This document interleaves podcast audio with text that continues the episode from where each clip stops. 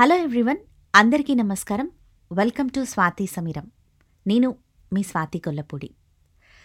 మన శ్రోతలందరికీ చిన్న గమనిక. ఇక ముందు నుంచి మన పాడ్కాస్టింగ్ స్వాతి సమీరం కొన్ని టెక్నికల్ ఇష్యూస్ వల్ల నిలిపివేయడం జరుగుతోంది. సో దీని కంటిన్యూగా మన YouTube Swathi సమీరంలో next further stories and novels అక్కడ పబ్లిష్ అవుతూ ఉంటాయి. సో మీ అందరికీ తెలుసు యూట్యూబ్ కూడా ఉంది అని నాకు. దాంట్లో యాజ్ యూజువల్గా స్టోరీస్ అప్లోడ్ అవుతూ ఉన్నాయి. ప్లీజ్ అందులో ఒక్కసారి మీరు విజిట్ చేశారంటే దీని కంటిన్యూగా మీరు స్టోరీస్ అన్నీ అందులో వినేసేయచ్చు. అయితే కిందటి ఎపిసోడ్లో ఏం జరిగింది? ఏంటి? అంటే మన పాప తులసికి పది సంవత్సరాలు వచ్చాక ఆస్తిని అఫీషియల్గా ఆథరైజ్డ్గా అందజేయాలి అని చెప్పేసి రాబర్ట్ ఒక లెటర్ రాసి ఇచ్చేసి తను అమెరికాకు వెళ్ళిపోతాడు. ఆ తర్వాత ఏం జరుగుతోంది అనేది ఇవాల్టి స్టోరీలో చూసేద్దాం రండి.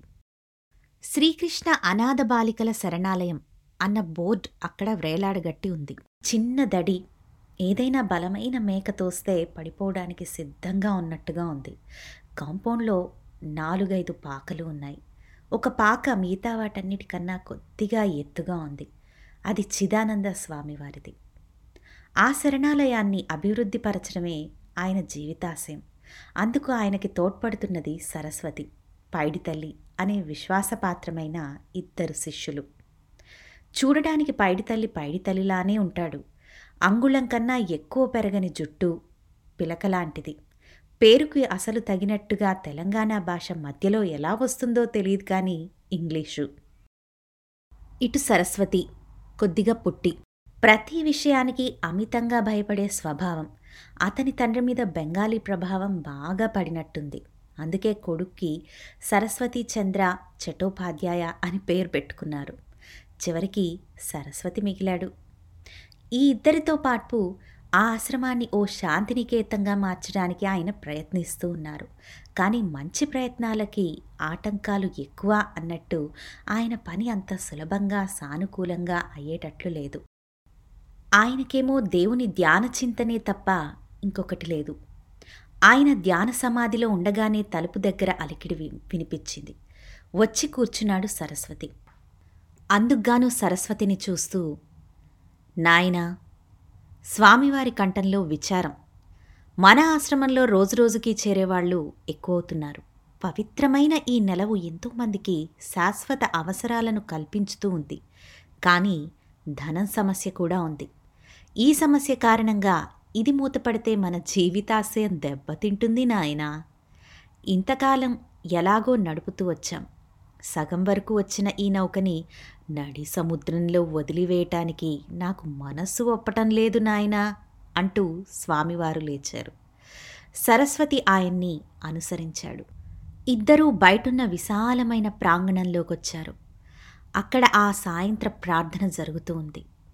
అంతమంది ఆడపిల్లలు వరుసగా నిలబడి దేశ దేవుణ్ణి నిశ్శబ్దంగా ప్రార్థించడం చూస్తూ ఆయన ఒక్క క్షణం పొంగిపోయాడు. తను స్వయంగా నాటిన ఈ ఆశ్రమం అనే మొక్క చిగుళ్ళు పెట్టుకొని విస్తరిస్తూ ఉంది. దేవా మమ్మల్ని కరుణతో ఆశీర్వదించు తండ్రి అని అనుకున్నారు. ప్రార్థన మొదలైంది. ఆయన చేతులు జోడించి నిలబడి ఉన్నారు. ప్రార్థన అవగానే బాలికలందరూ భోజన గృహానికి దారితీశారు. మంగమ్మ అని పిలిచారు. ఓ నలభై ఏళ్ళ విధవరాలు అటుగా వచ్చింది. అందరికీ భోజన సదుపాయాలు బాగానే జరుగుతున్నాయా? జరుగుతున్నాయి సామి. కానీ అంటూ తటపటాయిస్తూ ఆహార పదార్థాలు ఇంకో రెండు రోజులకే సరిపడేట్టున్నాయి సామి అంది.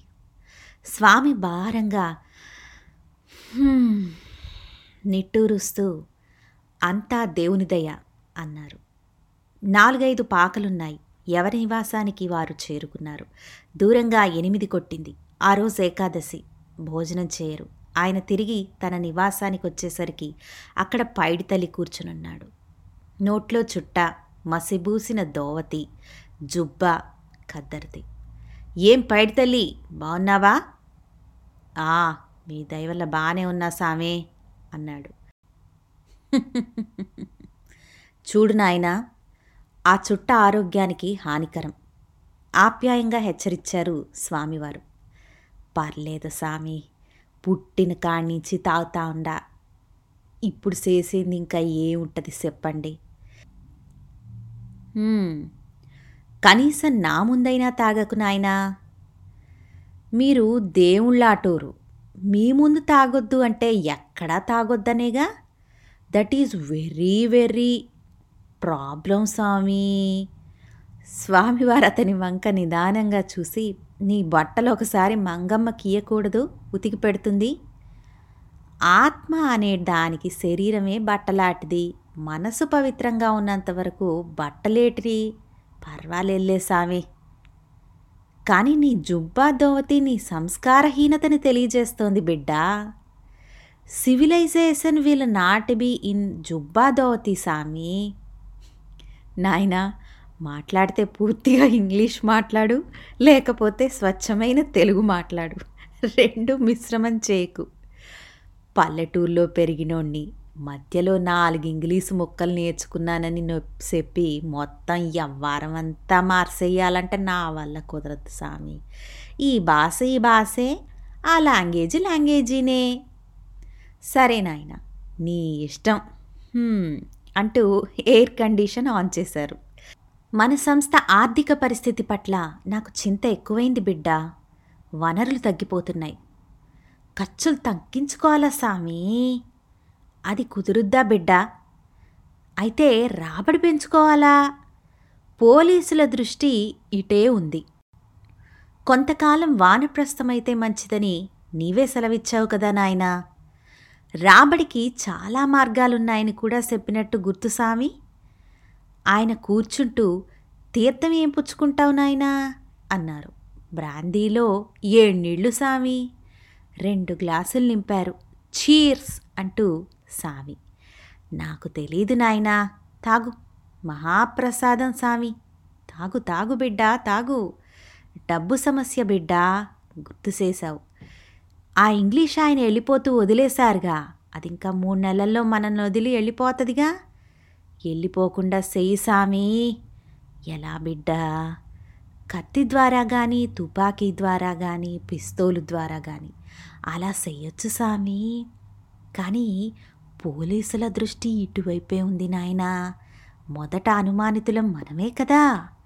నిజమే సామి అన్నాడు పైటి తల్లి ఇన్నాళ్ళకి నువ్వు సరిగ్గా ఆలోచిస్తున్నావు. నన్ను మీరు అను నాయనా. ఏదో ఒకటి ఆలోచించు చెప్పు బిడ్డా. నేనా కాటికి కాళ్ళు కాచుకొని కూర్చున్నాను. ఏదో ఈ ఆశ్రమంలో కృష్ణ రామ అంటూ కూర్చోవలసిన వయస్సు. నువ్వే పూనుకోకపోతే ఈ పని జరిగేట్టు లేదు మరి. అయితే ట్రంప్ కార్డ్ వేసేయమంటావా సామి? You want me to play the trump card? పైడి తల్లికి ఏదో ఆలోచన వచ్చి గ్రహించి తేలిగ్గా నిశ్వసించారు. పైడి తల్లి తలుచుకుంటే జరగంది లేదని ఆయనకు తెలుసు. ట్రంప్ కాడా? అంటే ఆఖరి అస్తం స్వామి!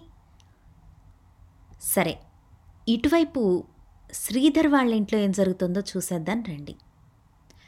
ఏమైంది? అడిగాడు శ్రీధర్ కారు దిగబోతూ. పాప ఇంకా స్కూల్ నుంచి రాలేదు. ఏడున్నర కావస్తోంది. ఇంతవరకు ఎక్కడికెళ్ళింది? అని బ్రుకుటి ముడిపడింది. విసురుగా కారులో కూర్చొని స్టార్ట్ చేశాడు. అరవై మైళ్ళ స్పీడ్లో కారు స్కూల్ వైపు దూసుకుపోతోంది. విద్యాపతి ఏమీ మాట్లాడలేదు. ఆలోచిస్తూ ఉన్నాడు. అప్పుడే పాపకి శత్రువులా? తన అభిప్రాయం పైకి చెప్పలేదు. విద్యావతి ఉన్నాడు కాబట్టి. కానీ ఆలోచన మనసుని తొలిచేస్తూ ఉంది. ఈ లాయర్ చదువు కీడుని శంకించడానికి తప్ప దేనికి పనిచేయదు అని అనుకున్నాడు. కార్ స్కూల్ ముందు ఆగింది వాచ్మెన్ తలుపు తీశాడు. శ్రీధర్ వెళ్ళి అడిగాడు. ఏ తులసి? అడిగాడు వాచ్మెన్ తెల్లని బట్టతల గోక్కుంటూ. శ్రీధర్ వర్ణించి చెప్పాడు. అన్నాడతను. ఎంతమంది పిల్లలు గుర్తు రావడం లేదు. వాళ్ళకేం చేయాలో తోచనూ లేదు. ఈరోజు స్కూల్ బస్ వచ్చిందా? వచ్చింది అన్నాడు. తమ ఆతృత గమనించకుండా అతడు ముక్తసరిగా చెప్పే జవాబులు వింటూ ఉంటే అతనికి కోపం వచ్చేసింది. కష్టం మీద నిభాయించుకున్నాడు. క్రితం రోజు వర్షం బాగా కురిసింది. గుంటల నిండా నీరు పునాదుల కోసం తవ్విన గుంటలు ఎందులోనన్నా గోతిలో పడి ఆ నీళ్ళ మధ్యలో కొట్టుకుంటూ లేలేత చేతులతో గట్టు పట్టుకొని పైకెక్కలేక జారిపోతూ అంటూ తల విదిలించాడు ఒక్కసారి. ఈ రాత్రి ఎక్కడని వెతకాలి? ఇంతలో విద్యావతి వాచ్మెన్ని ప్రశ్నించడం జరిగింది. ఇక్కడ దగ్గరలో ఎవరైనా టీచర్స్ ఉన్నారా అని. అదిగో ఆ పచ్చ ఇల్లు భారతీ టీచర్ది. ఆ ఆలోచన తనకెందుకు రాలేదు అని తిట్టుకున్నాడు. ఐదు నిమిషాల్లో వాళ్ళు భారతి ఇంటి దగ్గరికి చేరుకున్నారు. రెండు నిమిషాల తర్వాత వచ్చింది. తెల్ల చీర నలభై ఏళ్ళుంటాయి మొహాన బొట్టు లేదు. పిల్లలకి పాఠాలు చెప్పి చెప్పి దయనింపుకున్న కళ్ళు. తాము వచ్చిన పని చెప్పేశారు. అవును తులసి ఆఖరి క్లాస్ నాదే. నేనే చేశాను అందామ. ఇంకా ఇంటికి రాలేదు అన్నాడు. అతని కంఠం వనకడం మొదలెట్టింది. అతడిని అర్థం చేసుకున్నట్లుగా ఆమె మరేమీ ప్రశ్నించకుండా సాయంత్రం ఐదింటి వరకు క్లాస్లోనే ఉంది.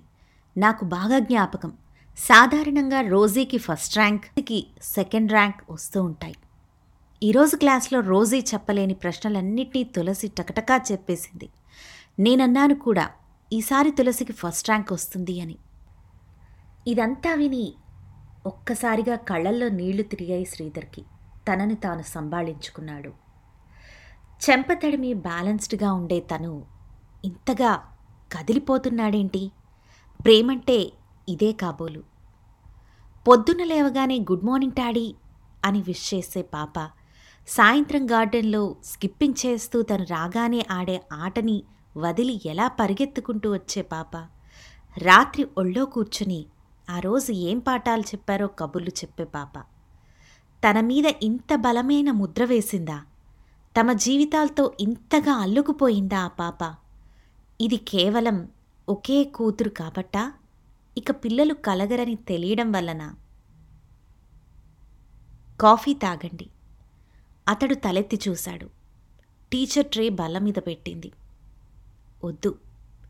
మీ కూతురు గురించి వరి అవ్వకండి దొరుకుతుంది. కాఫీ తీసుకోండి. అతడు అన్యమనస్కంగానే తీసుకున్నాడు. విద్యాపతి అడిగాడు.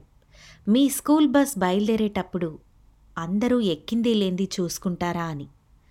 అంటే ఐ మీన్ లెక్కబెడతారా అని. ఆమె తల ఊపి సాధారణంగా బెలవగానే అందరూ క్యూలో వచ్చి బస్ ఎక్కేస్తారు ఓకే అయితే బస్ డ్రైవర్ ఎక్కడుంటాడో మీకేమైనా ఐడియా ఉందా? అని అడిగాడు విద్యాపతి. నాకు తెలీదు. క్లీనర్ మాత్రం చోటీ గల్లీలో ఉంటాడు అని పేరు చెప్పింది. ఆమెకి సెలవు చెప్పి బయటికి వచ్చేసరికి ఎనిమిదయింది బయట నుంచి ఇంటికి ఫోన్ చేశాడు. అనిత ఎత్తింది ఫోన్ని. వచ్చిందా? ఆతృతగా అడిగాడు. లేదు అంది. వదినేం చేస్తోంది? క్షణం తెటపటాయింపు. ఏడుస్తూ ఉంది అంది. అతను ఫోన్ పెట్టేశాడు. మళ్ళీ కారులో వేట మొదలైంది. కార్ చోటీ గల్లీలో కొంతవరకు మాత్రమే వెళ్ళగలిగింది. అక్కడ ఆప్ చేశారు. ఇరుకు సందు మున్సిపాలిటీ దీపం మినుకు మినుకుమని వెలుగుతూ ఉంది. మురికి కాలువ మీద దోమలు దట్టంగా ఎగురుతూ ఉన్నాయి. కార్ ఆగడం చూసి లైట్ల వెలుతురులో గోళీలు ఆడుకుంటున్న కుర్రవాళ్ళు బిలబిలా పరిగెత్తుకుంటూ వచ్చి మోగేశారు. ఇస్మాయిల్ ఇల్లెక్కడా? అని అడిగారు. ఒక కుర్రాడు జారిపోతున్న నిక్కర్ని సవరించుకుంటూ ఒక మూలపాకని చూపించాడు. అందరికన్నా పెద్ద కుర్రవాడికి కారు చూస్తూ ఉండమన్న పెద్దరికం ఇచ్చి వాళ్ళు ఆ ఇంటికి సమీపించారు. ఎవరది? అని లోపలించి వినిపించింది. శ్రీధర్ తటపటాయించి ఇస్మాయిల్ అన్నాడు. లోపలికి రండి అని వినపడింది. తడిక తీసి లోపలికి వెళ్ళబోయిన వాళ్ళు అక్కడే నిశ్చేష్టులై ఆగిపోయారు. చిన్న తువ్వాలు మొలకి చుట్టుకొని అతను కూర్చునున్నాడు. ముందు సాంబ్రాణి పొగ దట్టంగా అలుముకొనుంది. ఒక పెద్ద ముగ్గు మధ్యలో కూర్చొనున్నాడతను వంటి మీద ఇంకా బట్టలేవీ కూడా లేవు. పాకచూరికి తాళ్ళు వేలాడుతూ ఉన్నాయి. ఆ తాళ్ళకి ముడులు వేసున్నాయి. ఎముకలు కనబడేటంత సన్నగా ఉన్నాడు. చొక్కా వేసుకొని బస్సు వెనక సీట్లో కూర్చొని రైట్ అని అరిచే ఆ యువకుడు ఇప్పుడు ఆ పొగ మధ్యలో ముగ్గు మీద భయానకంగా ఉన్నాడు. అపరిచితుల్ని చూసి అతడు చప్పునలిచ్చి ఎవరు మీరు? అని అడిగాడు. శ్రీధర్ ఒక్క క్షణం మాట్లాడలేదు. ముందు తేరుకుంది విద్యాపతి. మామూలుగా పగలు తమ పని చేసుకునేవాళ్ళు రాత్రిళ్ళు ఇలాంటి విద్యలలో మునుగుతూ ఉంటారని అతనెక్కడో చదివాడు. తులసి అనే పాప స్కూల్లో చదువుతూ ఉంది. ఆ పాప ఇంటికి రాలేదు. ముక్తసరిగా వచ్చిన పని చెప్పాడు. తులసి అంటే పెట్రోల్ బంక్ స్టాండ్లో దిగుతుంది. ఆ పాపేనా? ఇస్మాయిల్ అడిగాడు. ఆ ఆ పాపే అని శ్రీధర్ చెప్పాడు. అక్కడే దిగినట్టు గుర్తు. శ్రీధర్ మొహం వాడిపోయింది. కొంచెం జ్ఞాపకం తెచ్చుకో. అతడు ఆలోచించి తల విదిలిస్తూ లేదు సార్ చాలామంది పాపలు జ్ఞాపకం రావడం లేదు అన్నాడు. శ్రీధర్ అక్కడి నుంచి వెళ్ళడానికి తొందరపడుతూ ఉన్నాడు. పోలీస్ స్టేషన్లో ఇంతసేపటి వరకు రిపోర్ట్ ఇవ్వకపోవడమే తప్పు. సూపరింటెండెంట్ ఆఫ్ పోలీస్కి ఎవరితో చెప్పించాలా అని ఆలోచిస్తూ ఉన్నాడు. పోదామా? విద్యాపతి అడిగాడు. వెంటనే తలూపాడు శ్రీధర్. విద్యాపతి ముందు నడిచాడు బయటికి.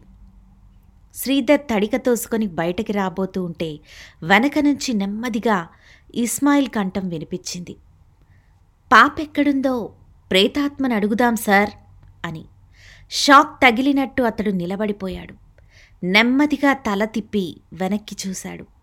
సాంబ్రాణి నిప్పు ఎర్రదనం అతడి మొహం మీద ప్రతిబింబిస్తూ ఉంది. నిశ్చలంగా అతను నిలబడి ఉన్నాడు. చుట్టూ తాళ్ళు గదిలో నిశ్శబ్దము పేర్కొనుంది. ఈలోపులో విద్యాపతి వెనక్కి వచ్చి ఏంటి? అన్నాడు. ఇస్మాయిల్ మళ్ళీ చెప్పాడు శ్రీధర్ ఏదో అనబోయటంతలో ఎంతసేపు పడుతుంది? అని అడిగాడు విద్యాపతి. శ్రీధర్ మొహం చెట్లించాడు. ఎంత సార్? ఐదు నిమిషాలు అని చెప్పాడు ఇస్మాయిల్. సరిగ్గా చెప్తే పది రూపాయలు ఇస్తాం అన్నాడు. అతను నవ్వాడు. పాపలంటే నాకు చాలా ఇష్టం సార్. అంతేకాని డబ్బు కోసం కాదు అంటూ పని ప్రారంభించాడు. ఒక మూలన్న కుండల్ని గది మధ్యలో ఉంచాడు. ఒక తట్టతో మట్టి తెచ్చి వాటిలో పోశాడు. ఒక కర్రముక్క విద్యాపతికిచ్చి దీన్ని విరవండి సార్ అన్నాడు. శ్రీధర్ విసుగ్గా టైం చూసుకుంటున్నాడు. ఎనిమిదిన్నర కావస్తోంది. చీకట్లు దట్టంగా అలుముకుంటున్నాయి. అతడికి ఆందోళన ఎక్కువైపోతోంది. కాలు నిలవడం లేదు. విద్యాపతి మీద కోపం వచ్చేస్తోంది. అయినా అయినా అది క్షణికమే. తన కోసం ఇంత కష్టపడుతున్న అతడి మీద కృతజ్ఞత ఒకవైపు. శ్రీధరిలా ఆలోచిస్తున్న సమయంలోనే ఇస్మాయిల్ విద్యాపతి చేతిలోంచి కర్రలను తీసుకొని మట్టిలో గుచ్చాడు. బయటికెళ్ళి ఏడు ఆకుల్ని తీసుకొచ్చి మధ్య చిల్లు పొడిచి ఆ కర్రలను గుచ్చి కిందకి జార్చాడు. తన కూతురు కనపడడం లేదన్న ఆతృత లేకపోతే ఈ గారడీనంతా అతను నవ్వుతూ చూసేవాడు. కానీ అక్కడ ఇంట్లో శారద పరిస్థితి ఎలా ఉందో అన్న ఆతృత ఒకవైపు కూతురు గురించి ఆతృత మరోవైపు. అతడిని తొందర పెడుతూ ఉన్నాయి. ముగ్గు మీద ఏడు కుండలున్నాయి. వాటి మీద మూత కప్పినట్టు ఆకులు మధ్యలో పుల్లలు. ఇదిలా ఉండగా ఇస్మాయిల్ చేతులు రెండు గాలిలోకి సాచి తల ఎత్తి ఏదో అస్పష్టంగా అనసాగాయి శ్రీధర్కి సరిగ్గా వినిపించలేదు. ఏక్ చే ట్రాడ్జ్ బెడ్ హోమ్ సైతా డాల్తాత్రి దాంతి. తర్వాత అతని పెదవులు కదలడం మానేశాయి. అచేతనంగా స్థాణువులు అలాగే నిలబడిపోయాడు. విద్యాపతి కుతూహలంగా చూస్తున్నాడు. శ్రీధర్ ఈ తంతు ఎప్పుడైపోతుందా? అని చూస్తూ ఉన్నాడు. ఐదు నిమిషాలు గడిచాయి. అకస్మాత్తుగా తన జుట్టుపాయను కదిలిస్తూ గాలి తెమ్మర ఒకటి వెళ్ళినట్టు అతనికి అనిపించింది. చల్లని గాలి కూల్గా ఎవరో తనకి పక్కనుండే వెళ్ళిపోయిన భావన. అయినా పాకలో ఉన్న ఒక గుడ్డ పీలిక కూడా కదలకపోవడం అతను గమనించాడు. ఆత్మ చేరుకుంది అన్నాడు ఇస్మాయిల్. అడగండి ఆత్మ ఆకుని కిది కదిపి జవాబునిస్తుంది. మీరు చేయవలసిందల్లా ఆత్మకి మీకు మధ్య కమ్యూనికేషన్ ఏర్పరచుకోవటమే. విద్యాపతి ఒక కాగితం తీసుకొని పెన్తో బిఏసిడి వ్రాయడం ప్రారంభించాడు. శ్రీధర్ ఇస్మాయిల్నే చూస్తూ ఉన్నాడు. కమ్యూనికేషన్. కమ్యూనికేషన్ అన్నంత పెద్ద పదాన్ని ఈ బస్ క్లీనర్ ఎలా ఉపయోగించుకోగలిగాడు? ఇతడు ఇంగ్లీష్ బాగా తెలిసిన మోసగాడా? అయితే డబ్బు ఎందుకొద్దన్నాడు? అతని ఆలోచనలు తెగ్గొడుతూ విద్యాపతి ఇరవై ఆరు అక్షరాలు రాశాను. ఒక్కో అక్షరం మీద పెన్ కదుపుతాను. సరేనా? అన్నాడు. ఇస్మాయిల్ మాట్లాడలేదు. ఒకటే ప్రశ్న. పాప తులసి ఎక్కడుంది? గదిలో గాలి స్తంభించినట్టయింది. తామందరూ అసంకల్పితంగా ఊపిరి బిగపట్టడం వల్ల అలా ఫీల్ అయినట్టు శ్రీధర్ గమనించాడు. విద్యాపతి పెన్ ఏబీసీల మీదుగా కదులుతూ ఉంది. పెన్ ఐ దగ్గరకొచ్చేసరికి పుల్లల మీద ఆకులు నెమ్మదిగా పైకి లేచి కిందకు జారాయి. ప్రేక్షకులిద్దరూ తమ కళ్ళని తామే నమ్మలేకపోయారు. ఇస్మాయిల్ మాత్రం మొహం మీద ఏ భావమూ లేకుండా అలాగే నిలబడి ఉన్నాడు. శ్రీధర్ ముందుకెళ్ళి ఆకుల్ని పరీక్షించాడు. అవి అచేతనంగా పడి ఉన్నాయి. జీవరహితంగా. మళ్ళీ పెన్ ముందు కదిలింది. ఈసారి ఎం ఆకులు కదిలాయి. వచ్చిన అక్షరాలన్నీ చూస్తే తయారైన పదం ఐఎంహెచ్ యుయుఎస్ ఇదేం అర్థం లేని పదం. శ్రీధర్ మొహం చిట్లించాడు. విద్యాపతి చేతిలో కాగితాన్ని పరీక్షగా చూసి ఇంకో ప్రశ్న అడిగాడు. ఆర్ యు ఎ జర్మన్ అని. వైఈఎస్ అని మూడు అక్షరాలు. విద్యాపతి శ్రీధర్ వైపు తిరిగి ఇంహస్ అంటే ఇన్ ది హౌస్ ఇంట్లో ఉంది అని అర్థం అని చెప్పాడు జర్మన్లో. ఈసారి శ్రీధర్ ప్రశ్న అడిగాడు. ఎలా తెలిసింది నీకు? అని. పెన్ కదిలింది. ఎల్ఈఎస్ వైఈయుఎక్స్ ఎస్ఏఎన్ఎస్ విఐఎస్ఏజిఈ అంటే అర్థమేంటి అన్నట్టు విద్యాపతి వైపు చిరాగ్గా చూశాడు. మోహన్ లేకుండా చూపు అనువదించాడు. నువ్వెప్పుడు చచ్చిపోయావు? ఆత్మ చావదు అని. తన ప్రశ్నలోని తప్పు గ్రహించి సరిదిద్దుకుంటూ చివరిసారిగా నువ్వు జీవించిన శరీరం పేరేంటి? అని అడిగాడు. వెర్నర్ క్రాస్ అని ఆన్సర్ చేశాడు. విద్యాపతి ఉలిక్కిపడ్డాడు. ది స్టూడెంట్ ఆఫ్ ప్రాగ్ అన్న జర్మనీ చిత్రంలో స్కాపినెల్లి వేషం వేసి ప్రపంచ చలనచిత్ర రంగంలో చివరి స్థాయిగా నిలిచిపోయిన వెర్నర్ క్రాప్ని నువ్వేనా? అని అడిగాడు అవును అన్నట్టు చెప్పాడు. విద్యాపతి ఇంకేదో ప్రశ్న వేస్తూ ఉంటే శ్రీధర్ బయటికి నడిచాడు. అతనికి ఈ వింతల రహస్యం శోధించటం కన్నా తన పాప గురించి తెలుసుకోవాలి అన్న సంగతే ముఖ్యం. కారుని అక్కడే ఉంచి మెయిన్ రోడ్ మీదకు వచ్చి హోటల్ నుంచి ఇంటికి ఫోన్ చేశాడు. శారద అందుకుంది. శారద నేను శ్రీధర్ని. తులసి అని అడగబోతూ అతని మాటలని మధ్యలోనే ఆప్ చేస్తూ వచ్చేసిందండి వచ్చేసింది. ఇప్పుడే వచ్చింది. రోజీ తనతో పాటు తీసుకెళ్ళిందట. తొందర తొందరగా ఆమె చెబుతూ ఉంది మొదటి వాక్యం మాత్రమే అతను విన్నాడు.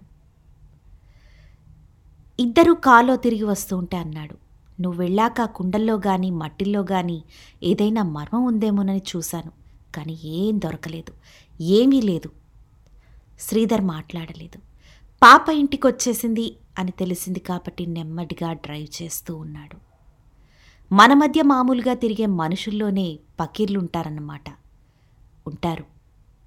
మనుషుల అజ్ఞానం మీద ఆడుకునే ఇస్మాయిల్ లాంటి వాళ్ళు. ఇంతకీ ఎంత ఇచ్చావు అతనికి? అని అడిగాడు శ్రీధర్. వద్దన్నాడు. బలవంతంగా పది రూపాయలు ఇచ్చాను అన్నాడు విద్యాపతి. ఇదంతా మ్యాజిక్ అనుకుంటున్నావా? అతని కళ్ళల్లో మ్యాగ్నెటిక్ పవర్ ఉంది. ఆ విషయాన్ని మాత్రం ఒప్పుకుంటాను. కావాలంటే ఆ ఏకాగ్రతని నువ్వు ప్రాక్టీస్ చేయొచ్చు. రెండు నెలల్లో బల్ల మీదున్న పెన్సిల్ని కొద్దిగా కళ్ళతో జరపగలుగుతావు. అలాగే ఆరు నెలలు పోతే ఆకుల్ని కూడా. కానీ ఆత్మ రావటం? ఇదంతా సరే ఆత్మ రావటం ఏంటి? అదంతా ట్రాష్ అన్నాడు శ్రీధర్. కానీ అది జర్మనీలో మాట్లాడడం? ఆ ఇస్మాయిల్కి ఇటువంటి మ్యాజిక్లు చేయడంతో పాటే దానికి సరిపడా ఇంగ్లీష్ కూడా వచ్చు. మనలాంటి చదువుకున్న వాళ్ళని ఇంకింత మభ్యపెట్టడానికి మిగతా భాషలు కూడా కొద్ది కొద్దిగా వచ్చుంటాయి. మనం మరింత ఆసక్తి చూపించి ఉండి ఉంటే ఆ ఆకులన్నీ ఆవహించడానికి Charles de Gaulle Abraham Lincoln కూడా వచ్చే ఉంటారు అని గట్టిగా నవ్వాడు. నువ్వు చెప్పింది నిజమే అయ్యుండొచ్చు. ఎందుకంటే ఆ ఆత్మని జనరల్ నాలెడ్జ్లో కాంబియా ప్రధాని ఎవరని ఒక ప్రశ్న అడిగాను. ఏమని చెప్పింది? జనరల్ డిజౌజా అని చెప్పింది అన్నాడు విద్యాపతి. కాదా? కాదు. పొద్దున్న మావాడు బ్యాంక్ పరీక్షకు వెళ్తుంటే చెప్పాను. కార్ల్ మాంటన్ అని. శ్రీధర్ బిగ్గరగా నవ్వి ఒక జనరల్ నాలెడ్జ్ బుక్ వాడి కొని ఇద్దాం యాదృచ్ఛికమైన పాప సంగతి సరిగ్గా చెప్పాడు పాపం అని అన్నాడు మనం కూడా ఈ కదల్చటాలు నేర్చుకుంటే ఆడపిల్లల్ని బాగా ఆకర్షించవచ్చు. ఉన్నట్లుండి తన పైట ఎందుకు జారిందో తెలియని ఆడపిల్ల అని విద్యాపతి నవ్వాడు. కార్లో మళ్ళీ నవ్వులు ప్రతిధ్వనించాయి. అదే కార్లో ఓ ట్రాన్సిస్టర్ ఫీడ్ చేసి ఉంది. వాళ్ళే గాని దాన్ని స్విచ్ ఆన్ చేసి ఉంటే తొమ్మిది గంటల న్యూస్ వచ్చి ఉండేది. కాంబియాలో కూప్ జరిగిందని ఆ రోజు సాయంత్రమే జనరల్ డిసౌజా పదవిలోకి వచ్చాడని వాళ్ళకి తెలిసి ఉండేది. వాళ్ళ సంభాషణలో వాళ్ళున్నారు. మరో రెండు నిమిషాల్లో కార్ బంగ్లా చేరుకుంది. శారద లోపల నుంచి వచ్చింది బాగా కంగారు పడ్డావా? అని అడిగాడు. తను అసలు ఏమీ కంగారు పడనట్టు. శారద నవ్వి ఊరుకుంది. రా లోపలికి కొంచెం టీ దాగి వెళ్తూ గాని. బాగా అలసిపోయావు స్నేహితుడిని ఆహ్వానించాడు. ఇప్పుడేంటి? వెళ్తాను. నీ కార్ తీసుకెళ్తాను రేపు పంపిస్తాను అని చెప్పి వెళ్ళిపోయాడు. అతను లోపలికి వెళ్ళిపోయాక లోపలికి వెళ్తూ బాగా ఏడ్చావేంటోయ్? కళ్ళుబ్బాయి అని అన్నాడు నవ్వుతూ కవ్విస్తున్నట్టు వీపు తట్టి. సమాధానం ఆమె నుంచి రాలేదు. మరో పక్క నుంచి వచ్చింది మరి ఒక్కగానొక్క పాప తల్లి మనసు ఎంత గాబరా పడుతుందో మగవాళ్ళం మనకేం తెలుస్తుంది బాబు? శ్రీధర్ అటు చూశాడు. కారిడార్ మసక చీకట్లో స్తంభానికి ఆనుకునున్న ఒక పుట్టివాడు నిలబడి ఉన్నాడు. నలభై ఏళ్ళుంటాయి బట్టతల తెల్లగా పండిన జుట్టు. అతడు సరస్వతీచంద్ర చటోపాధ్యాయ. దట్స్ ఇట్ అండి. హోప్ మీ అందరికీ ఈ స్టోరీ నచ్చిందని అనుకుంటున్నాను. యాక్చువల్లీ మీరు గమనిస్తే నేను నాకు స్టోరీని ఎండ్ చేయాలి అని అనిపించలేదు. చాలాసేపు నారేట్ చేసేసా చెప్తూనే ఉన్నాను. ఎందుకంటే మెయిన్ కంటెంట్లోకి వెళ్ళినట్టు అనిపిస్తోంది ఇప్పుడిప్పుడే నాకు. సో మరింత ఇంట్రెస్టింగ్గా కూడా అనిపిస్తోంది. సో ఎనీవేస్ నేను మన స్టోరీ స్టార్టింగ్లో చెప్పినట్టుగా కొన్ని రీజన్స్ వల్ల టెక్నికల్ రీజన్స్ వల్ల ఇక్కడ ఈ స్వాతి సమీరం పాడ్కాస్టింగ్ నిలిపివేయడం జరుగుతోంది. సో దీని కంటిన్యూ మీరు యూట్యూబ్లో స్వాతి సమీరం అని సెర్చ్ చేస్తే అక్కడ ఫైండ్ చేయొచ్చు. సో ప్లీజ్ ఒకసారి మీరు దాని గురించి థింక్ చేయండి. మళ్ళీ కలుసుకుందామండి. యూట్యూబ్లో మీ స్వాతి సమీరం. అప్పటి వరకు state Yoon to Swathi Sameeram. Thank you